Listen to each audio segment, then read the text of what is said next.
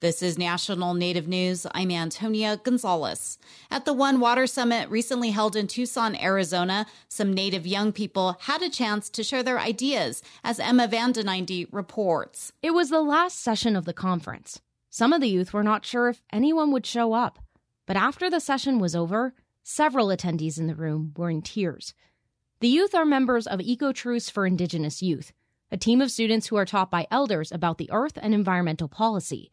Eight-year-old Kiani Ross is Diné, Yaki, and Purepecha. She has one goal in mind. In golf courses, they're wasting a lot of water, gallons and gallons of water year after year, and they should use dirt instead because, like, come on, we're in the desert. Some youth express the need to balance housing development with water conservation. Others want to control water runoff with native plants. But the youth felt honored that they were listened to and hope more leaders will do the same, as their solutions will impact them the rest of their lives. I'm Emma Vanden ninety. This story supported by the Water Desk at the University of Colorado Boulder's Center for Environmental Journalism. A group of Native youth advocates recently attended a tribal youth forum in Washington, D C Wyoming Public Radio's Hannah Haberman spoke with a young woman from the Wind River Reservation who went to the event. Maisie Countryman is a sophomore at Idaho State University. In addition to being a full-time student, she's part of the Executive Committee for Unity. That's the United National Indian Tribal Youth Organization. She's an enrolled member of the Northern Arapaho Tribe. Countrymen, along with ten other Native youth leaders from the group, went to Washington, D C earlier this month. Countrymen spoke on a panel about boarding schools and the Indian Child Welfare Act. Most of our grandparents have gone through a residential school and have lived through that, and they just wanted us to give our perspectives on how it has affected us through generations. The forum is in its third year. Its goal is to create a space for federal officials to hear directly from Native youth.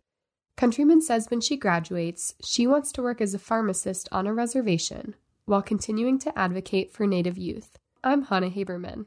Little Bird is now streaming on P B S, as K M B A's Hannah Bissett tells us. It's a Canadian series that examines self-discovery and the Sixties Scoop. The series is called Little Bird and is streaming on Crave, a streaming platform, and has been one of its first drama series. Jennifer Poninski is a First Nation and Jewish woman and has worked on the show for several years. She is a producer, actress, and director and began her work on Little Bird as early as twenty fifteen. She's been telling stories from an Indigenous perspective throughout her career. It makes, I think, all the difference because the complexity that comes from authentic storytelling is so much more rich and layered and nuanced than than what you get when other people tell our stories. The series focuses on an Indigenous woman who is taken in something called the Sixties Scoop, a period in the nineteen fifties to nineteen eighties where young Indigenous children were stolen and adopted out to non-Indigenous families as a way to simulate them. Hundreds of thousands of children removed during this time, and although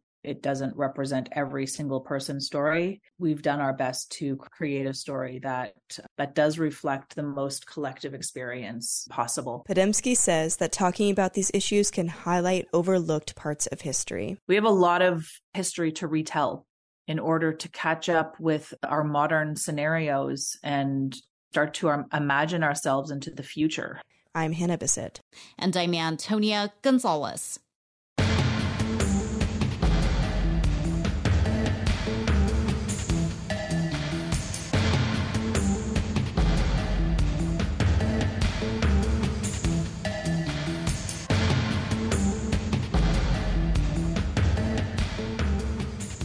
National Native News is produced by Koahnic Broadcast Corporation with funding by the Corporation for Public Broadcasting.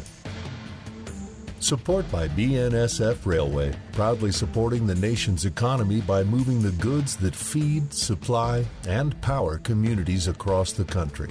More at bnsf.com slash tribal relations. More tribes are using drones from Cayuse Native Solutions to economically collect data for disaster response, aerial inspections, and more. More about drone services available at cayuse native solutions dot com, who support this show.